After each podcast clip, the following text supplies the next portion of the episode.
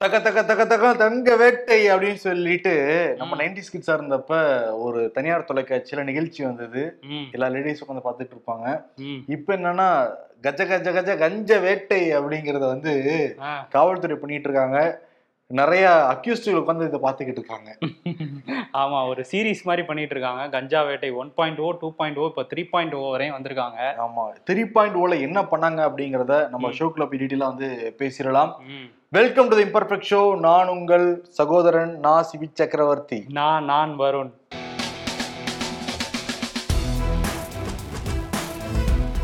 வருண் நீங்க சொன்னது மாதிரி one point O two point O three point O இப்ப த்ரீ பாயிண்ட் ஓங்கிறது டிசம்பர் பன்னெண்டாம் தேதியில இருந்து நடந்துகிட்டு தான் இருந்தது. ஏன்னா திமுக ஆட்சிக்கு வந்ததுக்கு பிறகு ஆபரேஷன் கஞ்சா அப்படின்னு வந்து பேரிட்டு கஞ்சா வியாபாரிகள் இவங்க எல்லாத்தையுமே வந்து பிடிச்சிக்கிட்டு இருந்தாங்க. கஞ்சாவும் பறிமுதல் செய்யப்பட்டிருந்தது. இப்ப இந்த த்ரீ பாயிண்ட் ஓல கடந்த நான்கைந்து நாட்களாக நிறைய பேரை வந்து பிடிச்சிருக்காங்க. எவ்வளவு பேர்னா நானூத்தி மூணு பேரை வந்து கைது பண்ணிருக்காங்க. எவ்வளோ கிலோ கஞ்சா வந்து பறிமுதல் செய்யப்பட்டிருக்குன்னா முன்னூத்தி அறுபத்தோரு கிலோ கஞ்சா பறிமுதல் செய்யப்பட்டிருக்கு. இப்போ இதுல one point O two point O three point O இந்த மூணையும் சேர்த்தா. எவ்வளோ கஞ்சா பறிமுதல் செய்யப்பட்டிருக்குன்னா தமிழ்நாட்டுல மட்டும் இருபத்தி ஐயாயிரம் கிலோ கஞ்சா பறிமுதல் செய்யப்பட்டிருக்கு. இருபத்தி ஐயாயிரம் கிலோ கஞ்சா பறிமுதல் செய்யப்பட்டிருக்கு. யோசிச்சு பாருங்க. இது எல்லாமே ஃபுல்லா எல்லா பக்கமும் வந்திருந்ததுன்னா யார் யார் பழகிருப்பாங்க இளைஞர்கள் மாணவர்கள். பள்ளி மாணவர்கள்ட்ட எல்லாமே ரொம்ப எளிமையா கிடைக்குது இப்ப இந்த கஞ்சாங்கிறது. ம் ஆமா எல்லார் கையிலயும் எளிதா கிடைக்குதுன்னு தொடர்ச்சியா எதிர்க்கட்சிகள் சொல்லிட்டே இருந்தாங்க. இப்போ போன டிசம்பர்ல ஆரம்பிச்சாங்க இந்த ஆபரேஷன் கஞ்சாங்கிறது. இப்போ இந்த டிசம்பர் வந்திருக்கு. மொத்தமா இதுவரையும் ஒரு நாற்பதாயிரம் பேரை கைது பண்ணிருக்குதா சொல்றாங்க. குட்காவும் சேர்த்து குட்கா கஞ்சா ரெண்டும் சேர்த்து நாற்பதாயிரம் வியாபாரிகளை வந்து கைது பண்ணியிருக்கோம் அப்படின்னு சொல்லியிருக்காங்க. ஆமா எவ்வளவு குட்கா வந்து இந்த ஒரு வருடத்துல மட்டும் பறிமுதல் செஞ்சிருக்காங்கன்னா. ஐநூத்தி இருபத்தி ஒரு டன் குட்கா வந்து பறிமுதல் செய்யப்பட்டிருக்கு. கிட்டத்தட்ட ம். முப்பத்தெட்டாயிரம் வியாபாரிகள் கைது செய்யப்பட்டிருக்காங்க. குட்கா பாருங்க. எப்படி வந்து விளையாடி இருக்குன்னு சொல்லிட்டு. மோஸ்ட்லி குட்காங்கிறது யாரையும் அதிகம் பயன்படுத்துறாங்கன்னா வட மாநிலத்தை சேர்ந்தவங்க நிறைய பயன்படுத்துறாங்க தகவலுமே இருக்கு அரசாங்கத்துக்கிட்ட. ம் ஆமா அப்படிதான் சொல்றாங்க. எளிதா பெட்டி கடைகள்ல வந்து அந்த குட்காங்கிறது கிடைச்சிட்டு இருக்கு அப்படின்னு சொல்றாங்க. இன்னும் நிறைய பேரை வந்து கைது நடவடிக்கை எடுக்கணும் அப்படிங்கிறது தான் இப்போ உள்ள விஷயம். ஏன்னா நாலாயிரம் வங்கி கணக்குல வந்து முடக்கப்பட்டிருக்கு. குட்கா இல்லாத தமிழகம் கஞ்சா இல்லாத தமிழகத்தை நிச்சயம் உருவாக்கணும். அதனால மட்டும்தான் எதிர்கால சமுதாயத்தை பாதுகாக்க நம்ம முடியும். ஏன்னா. அவங்களுக்கு வந்து விவரம் தெரியாத வயசுல ஏதோ போய் டக்குன்னு அடிக்ட் ஆயிடுறாங்க. வாழ்க்கையே வந்து பாழா போயிடுது. இந்த கஞ்சா வியாபாரிகளை இன்னும் வந்து four point O five point O six point O ஏதாவது பண்ணி கஞ்சா டோட்டலா வந்து ஒழிச்சிருங்க ஆமா. இன்னும் ஆயிரக்கணக்கான வியாபாரிகள் வெளியே இருக்கதா சொல்றாங்க. அவங்களையும் சீக்கிரமா கைது பண்ணாதான் ஒட்டுமொத்தமா இதை முடக்க முடியும். உதயநிதி ஸ்டாலினை இளைஞரணி செயலராக்குனாங்க அடுத்து வந்து சட்டமன்ற உறுப்பினர் ஆக்குனாங்க அடுத்து தள்ளு தள்ளு தள்ளுன்னு சொல்லிட்டு அமைச்சராக்கிட்டாங்க. ம், இப்ப ஏவா வேலு போன்ற ஆட்கள் பொன்முடி போன்ற ஆட்கள் எல்லாமே துணை முதல்வர் ஆகணும் அப்படிங்கிற கோரிக்கை வச்சுட்டு இருக்காங்க. இதுக்கிடையில இவர் கே எஸ் அழகிரி வேற அவர் துணை முதல்வர் ஆகலாம் அப்படி அதுக்கான தகுதி இருக்கு அவரு அப்படின்லாம் ஆமா. சொல்லிட்டு இருக்காரு. வேற கட்சியில இருந்து இன்னும் கூடிய சீக்கிரம் பார்த்தா முதல்வர் ஆகலாம்லாம் கூட சொல்லுவாங்க போல இருக்கு. ஸ்டாலின். இறக்கி விடுங்க. இவர் முதல்வர் ஆகுங்கிற அளவுக்கு கூறாங்க ரொம்ப கூவுறாங்க. இப்ப என்னன்னா சேலத்துல ஒரு கட்சி கூட்டத்துல கலந்துக்கிட்டாரு கே என் நேரு அமைச்சர். அவர் என்ன சொல்லியிருக்காரு? நாங்களாம் சாதாரணமான ஆட்கள். எங்களுடைய குடும்பம் திமுக குடும்பம். அதனுடைய தலைவர் கருணாநிதி. அதுக்கப்புறம் ஸ்டாலின் ஒருவர் உதயநிதி ஒருவர் அடுத்து ஏன் இன்பநிதி வந்தா கூட நாங்க வாழ்கன்னு கோஷம் போடுவோம் சந்தோஷமா போடுவோம் அப்படின்னு சொல்லியிருக்காரு. அவர் மட்டுமா சொல்லியிருக்காரு. முன்னாள் எம்எல்ஏ ராஜன் என்ன சொல்லியிருக்காருன்னா இப்போ உதயநிதி வந்துட்டாரு. அவர் பையன் வந்து நான் சாகுறதுக்குள்ள அவரையும் முதலமைச்சர் ஆக்கிட்டு தான் அவர் முதலமைச்சரா நான் பார்க்கணும் சாகுறதுக்குள்ள அப்படின்னு யாரு, சொல்லியிருக்காரு. இன்பநிதியை அவர் பார்க்கணுமா? என்னங்க இது நேத்து செஞ்சி மஸ்தானாவது அந்த கொள்கையை ஏத்துக்கிட்டு வரவங்கள வந்து நாங்க வாரிசுகளை வந்து முன்னிறுத்துவோம்னு சொன்னாரு. இவங்க யாரா இருந்தாலும் அந்த குடும்பத்துல இருந்து யார் வந்தாலும் நிறுத்துவோங்கிற மாதிரி பேசிட்டு இருக்காங்க. செஞ்சி மஸ்தான் எனக்கு கருணாக்கு பாக்குறீங்களான்னு சொல்லிட்டு நாக்கெல்லாம் வேற திறந்து கட்டியிருக்காரு பைக்ல நான் ஜோசியக்காரன் அப்படின்லாம் சொல்லியிருக்காரு. ஆமா என்னன்னா கே நேரு அப்படி பேசுறாருன்னா அவருடைய மகன் முப்பத்தொன்பது வயசு ஆயிருச்சு அருண் நேருக்கு ம். இது வரைக்கும் எந்த போஸ்டும் கிடைக்கவே இல்ல. இன்பநிதி வாழ்க. நான் கோஷப்படி என் பையனுக்கு வாங்குறேனா இல்லையா பாருங்க எம்பி சீட்டு அப்படிங்கிறாரு. அப்படி அதுக்குதான் கோஷம் போட்டுட்டு இருக்காரா ரெண்டாயிரத்தி இருபத்தி நாலு பக்கத்துல வந்துருச்சா இல்லையா? ஆமா. இப்ப இருந்தே உதயநிதி காக்கா பிடிக்கிறத விட இன்பநிதி காக்கா பிடிச்சா அப்பா என்னப்பா?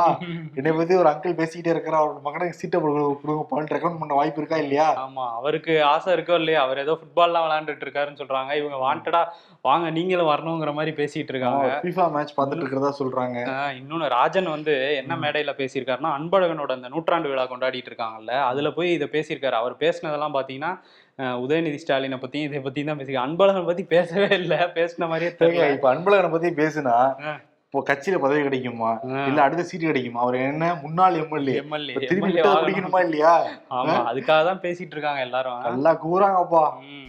ஆவின் வந்து பால் விலை அதிகமாயிடுச்சுன்னு சொல்லிட்டு எதிர்க்கட்சிகள் முக்கியமா அதிமுக பல்வேறு இடங்கள்ல போராட்டம் பண்ணிட்டு இருக்காங்க அந்த மின் கட்டண உயர்வு சொத்து வரி உயர்வு. தண்ணி வரி உயர்வு முக்கியமா இந்த ஆவின் பால் விலை உயர்ந்து போச்சு அதனால தாய்மார்கள் ரொம்ப சிரமப்படுறாங்கன்னு சொல்லிட்டு தான் அரசியல் பண்ணிட்டு இருக்கு அதிமுக. இப்ப என்னன்னா கூடுதலாக நெய் விலையும் உயர்த்திருக்காங்க. ஒரு லிட்டருக்கு ஐம்பது ரூபா விலை ஏத்தி வச்சிருக்காங்க. வெண்ணெய் விலையும் ஏத்திருக்காங்க. அது வந்து கிலோவுக்கு இருபது ரூபா ஏத்திருக்காங்க. ம். எதிர்க்கட்சிகள்லாம் வந்து இதை கடுமையா இது பண்ணிட்டு இருக்காங்க விலை. ஏத்திட்டே போறீங்க ஆவின் பொருட்களை அப்படின்ட்டு. ஆனா எதிர்க்கட்சிகள் கொஞ்சம் வேகமா செயல்படணும். ம். ஆவியின் விலை அந்த ஐம்பது ரூபா ஏத்தி மூன்று நாட்கள் ஆச்சு. இப்பதான் வந்து அண்ணாமலை சீன் வந்திருக்காரு. அன்புமணி வந்திருக்காரு. எல்லாரும் வந்திருக்காங்க ஒவ்வொரு ஆளா. ஓகே உடனே கொடுங்கப்பா ஏதாவது ஐக்கியங்கள். ஓகே இன்னொன்னு என்னன்னா. இந்த அரசின் நலத்திட்டங்கள் மானியங்கள் உதவிகள் எது வேணும்னாலுமே இனிமேட்டு ஆதார் எண் நிச்சயம் வந்து இணைக்கணும் அப்படிங்கிற மாதிரி சொல்லியிருக்காங்க. ஆதார் எண் கட்டாயங்கிறத தமிழக நிதித்துறை வந்து சொல்லியிருக்காங்க. இப்ப மாணவிகளுக்கு எல்லாமே மாதம் ஆயிரம் ரூபாய் உதவித்தொகை கொடுக்குறாங்கல்ல. அவங்களுக்கு எல்லா எல்லாருக்குமே ஆதார் எண் கட்டாயத்தின் அடிப்படையில் தான் வந்து கொடுக்குறாங்க. அதே சமயத்துல அந்த மீனவர்களுடைய உதவித்தொகையுமே ஆதார் எண் கட்டாயமாக்கப்பட்டிருக்கு நம்ம இனிமேட்டு உங்களுடைய அரசாங்கத்துல நீங்க என்ன சலுகை வேணும்னாலும் சரி என்ன நலத்திட்டங்கள் வாங்க வாங்கணும்னாலும் சரி மானியம் வாங்கணும்னாலும் சரி. ஆதார் எண் நிச்சயம் தேவைங்கிறத தமிழக அரசு திட்டவட்டமும் அறிவிச்சிருக்காங்க ம், ஆனா வந்து மத்திய அரசு இந்த விஷயத்துக்கு வந்து நீங்க ஆதாரம் இணைக்க கட்டாயம் இல்லை அப்படின்னு சொல்லியிருக்காங்க. எந்த விஷயம்னா. அந்த வாக்காளர் அட்டையோட ஆதார் அட்டை இணைக்கணும்னு சொல்லி தேர்தல் ஆணையம் ஆகஸ்ட் மாசத்துல ஒரு வேலையை ஆரம்பிச்சாங்க. ம். அது வந்து கட்டாயம் இல்லை. நீங்க இணைக்கலனாலும் உங்களோட பேரை வந்து நாங்க நீக்க மாட்டோம் அப்படின்னு சொல்லியிருக்காங்க. ஏன்னா அது ஓட்டு போட அப்புறம் ஓட்டு இருக்காது இல்ல அதனால வந்து அதுக்கு மட்டும் விலக்கு கொடுத்துருக்காங்க போல. வாக்காளர் அட்டைக்கு மட்டும். கொல்கத்தால சர்வதேச திரைப்பட விழா தொடங்கி இருக்கு ம், அதை யார் தொடங்கி வச்சிருக்காங்கன்னா முதல்வர் மம்தா பானர்ஜி அமிதாப் பச்சன் எல்லாருமே அந்த விழாவில் வந்து கலந்துக்கிட்டாங்க. இப்ப தமிழ்நாட்டிலயுமே தொடங்கிருன்னு வச்சுக்கோங்களேன். அடுத்த. வாரம் வரைக்கும் நடக்க போகுது. சினிமா ஆர்வலர்கள் எல்லாருமே சத்தியம் தேட்டர் போன்ற பல்வேறு தேட்டர்ல வந்து முற்றுகிட்டு இருக்காங்க. நிறைய சிறப்பான படங்கள்லாம் வந்து திரையிடுறாங்க. அதெல்லாம் ஒரு பக்கம் இருக்கட்டும். அங்க அமிதாப் பச்சன் பேசுறப்ப கருத்து சுதந்திரம் கேள்வியாக்கப்படுகிறது அப்படிங்கிற மாதிரி ஒரு வாக்கியம் சொல்லிட்டாரு.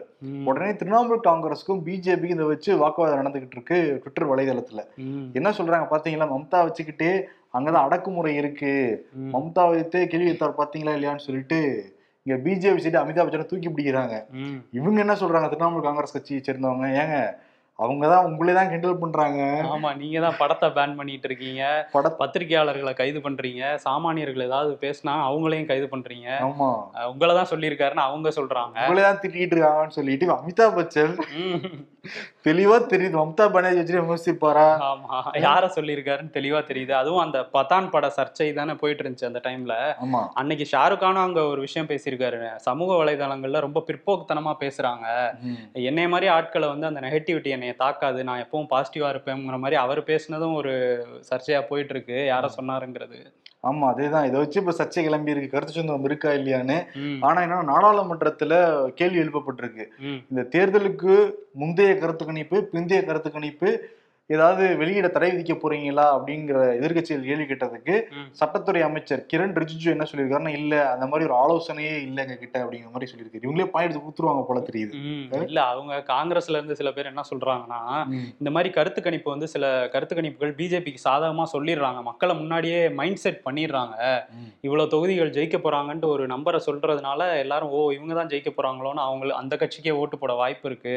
அப்படின்னு ஒரு கருத்து இருக்கு சரி இப்ப காங்கிரஸ் கட்சியை சொன்னாங்கன்னா கட்சி அவங்க வேணாம் எங்களுக்கு சொல்லாதீங்க நான் சொல்ல போறாங்க. சொல்ல மாட்டாங்க. கருத்து கணிப்புலயா ஜெயிச்சுக்கலாம்ல முதல்ல கருத்து கணிப்புல நம்பிக்கை வைக்காம உங்க கொள்கை மேல ம், மக்கள்கிட்ட நம்பிக்கை வர மாதிரி நடந்து கட்சிகள் எல்லாமே. நீங்க கருத்து கணிப்பு வெளியேறதுனாலதான் தோத்து போயிட்டு அவங்களை ஏத்துக்க முடியாதா இல்லையா? இன்னொரு சைடு பிஜேபி என்னன்னா நம்ம இப்போதைக்கு தோக்க மாட்டோம் அப்படிங்கிறதுனால கருத்து கணிப்பு விட்டு வச்சிருக்காங்கன்னு நினைக்கிறேன். ஃபியூச்சர்ல கருத்து கணிப்பே நமக்கு வந்து நெகட்டிவா மாறுதுன்னா இன்னொன்னாலும் பண்ணலாம்ல? பண்ண வாய்ப்பு இருக்கு. ஆமா.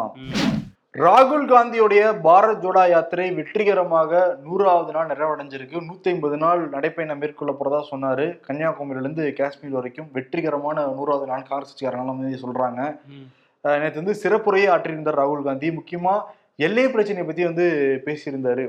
இந்திய அரசு நம்ம கிட்ட இருந்து பல்வேறு விஷயங்களை மறைக்கிறாங்க. ஏன்னா டிசம்பர் ஒன்பதாம் தேதி இந்திய ராணுவத்துக்கும் சீன ராணுவத்துக்கும் பிரச்சனை நடந்திருக்கு. அதை பத்தி பிஜேபி அரசு வாய் திறக்கவே இல்லை. நாடாளுமன்றத்துல கேள்வி கேட்கும் பொழுதுதான் பாதுகாப்புத்துறை அமைச்சர் ராஜ்நாத் சிங் என்ன சொல்லியிருந்தாருன்னா ஆமா பிரச்சனை நடந்தது. நம்ம இந்திய வீரர்கள் சீன வீரர்களை அடிச்சு விரட்டினாங்க அப்படிங்கிற மாதிரி தகவல்லாம் சொன்னாரு. இப்போ ராகுல் வந்து என்ன சொல்லியிருக்காருன்னா சீனா வந்து நம்ம நிலங்களை கையகப்படுத்தி இருக்கு நம்ம. வீரர்களை அடிச்சு வந்து விரட்டியிருக்காங்க. இதை வந்து இந்திய அரசு தொடர்ந்து மறைச்சுக்கிட்டே இருக்கு. லடாக் பகுதியிலயும் அருணாச்சல பிரதேச பகுதியிலயும் அவங்க போருக்கு தயாராகிட்டு இருக்காங்க. இந்திய அரசு தூங்கிட்டு இருக்கு. சீக்கிரம் வந்து விழிச்சுவோங்க அப்படிங்கிற மாதிரி வந்து ராகுல் காந்தி இந்திய அரசு மீது முக்கியமா பிஜேபி அரசு மீது குற்றச்சாட்டே வச்சிருக்காரு. ஆமா ஒரு ரெண்டாயிரம் சதுர கிலோமீட்டர் வந்து அங்க அவங்க ஆக்கிரமிச்சிருக்காங்க சீன ராணுவம் இது வந்து ஆக்கிரமிப்பு மட்டும் இல்ல அது ஒரு போருக்கான முன்னேற்பாடு அப்படிங்கிற மாதிரி அவர் சொல்லியிருக்காரு. ஆனா பிஜேபில இருந்து என்ன சொல்றாங்க அப்படின்னா இவர் வந்து பயமுறுத்துறாரு அப்படிலாம் ஒன்றும் இல்லைங்கிற மாதிரி அவங்க சொல்லிட்டு இருக்காங்க.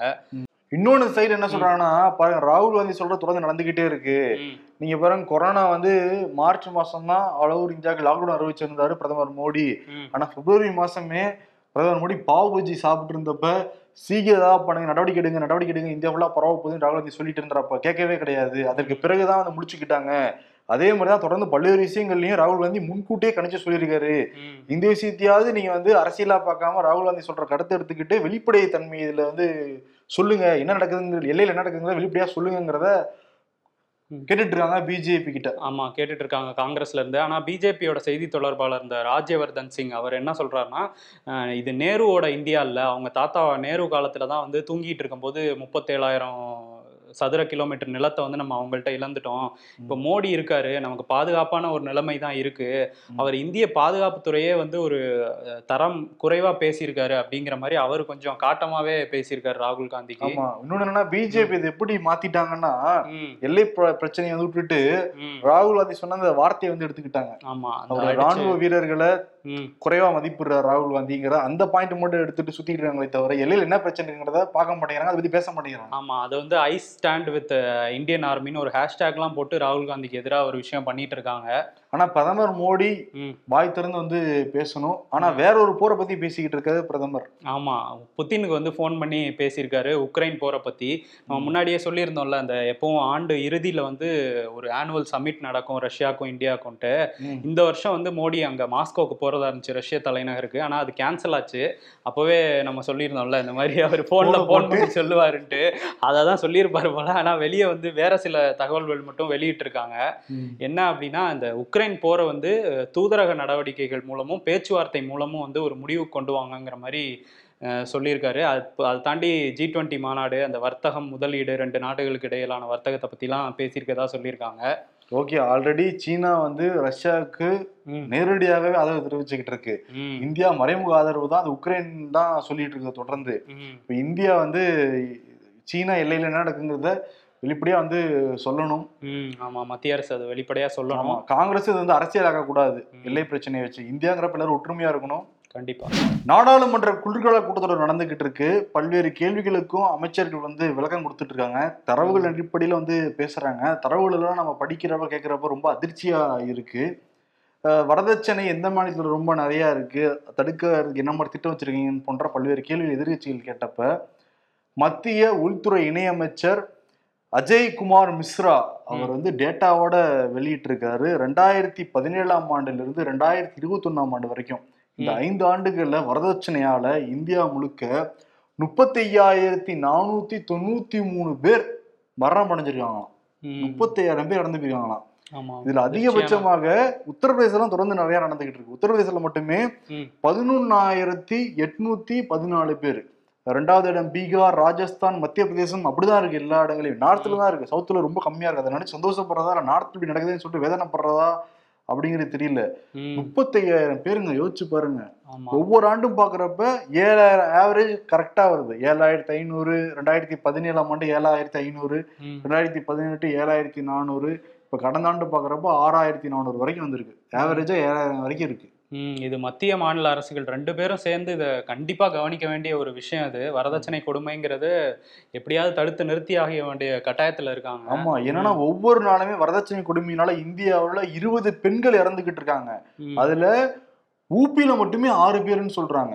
இப்போ ஊபி அரசாங்கம் தான் உடனடியாக நடவடிக்கை எடுக்கணும். அதே மாதிரி உச்சநீதிமன்றத்துல பில்கிஸ் பானு இருக்காங்கல்ல அந்த ரெண்டாயிரத்தி ரெண்டு கோத்ரா கலவரத்தப்ப அவங்க குடும்பத்தை சேர்ந்த ஒரு பதினோரு பேர் வந்து கொல்லப்பட்டாங்க. அவங்க வந்து பாலியல் வன்கொடுமைக்கும் ஆளானாங்க. இந்த வழக்குல வந்து கைது பண்ணவங்களெல்லாம் வந்து சமீபத்துல வந்து விடுதலை பண்ணியிருந்தாங்க. குஜராத் அரசு விடுதலை செஞ்சிருந்தாங்க. குஜராத் அரசு விடுதலை செஞ்சிருந்துச்சு. இதை வந்து மறுபரிசீலனை பண்ணணும்னு சொல்லி அவங்க உச்சநீதிமன்றத்துல மனு போட்டிருந்தாங்க. இந்த மனு ரொம்ப நாளாவே வந்து பட்டியலிடாம இருந்தாங்க. அஹ் வழக்கு இதுல வந்து சீக்கிரம் பட்டியலிடுங்க அப்படின்னு சொன்னப்போ வந்து தலைமை நீதிபதி சந்திரசூட் என்ன சொல்லியிருந்தாருன்னா ரொம்ப எரிச்சல் ஏற்படுத்தாதீங்க. விரைவில் பட்டியலிடுவோம் அப்படிங்கிற மாதிரி கொஞ்சம் காட்டமா சொல்லியிருந்தாரு. இது இதை வந்து இப்போ பட்டியலில் வந்திருந்தது அந்த வழக்கு.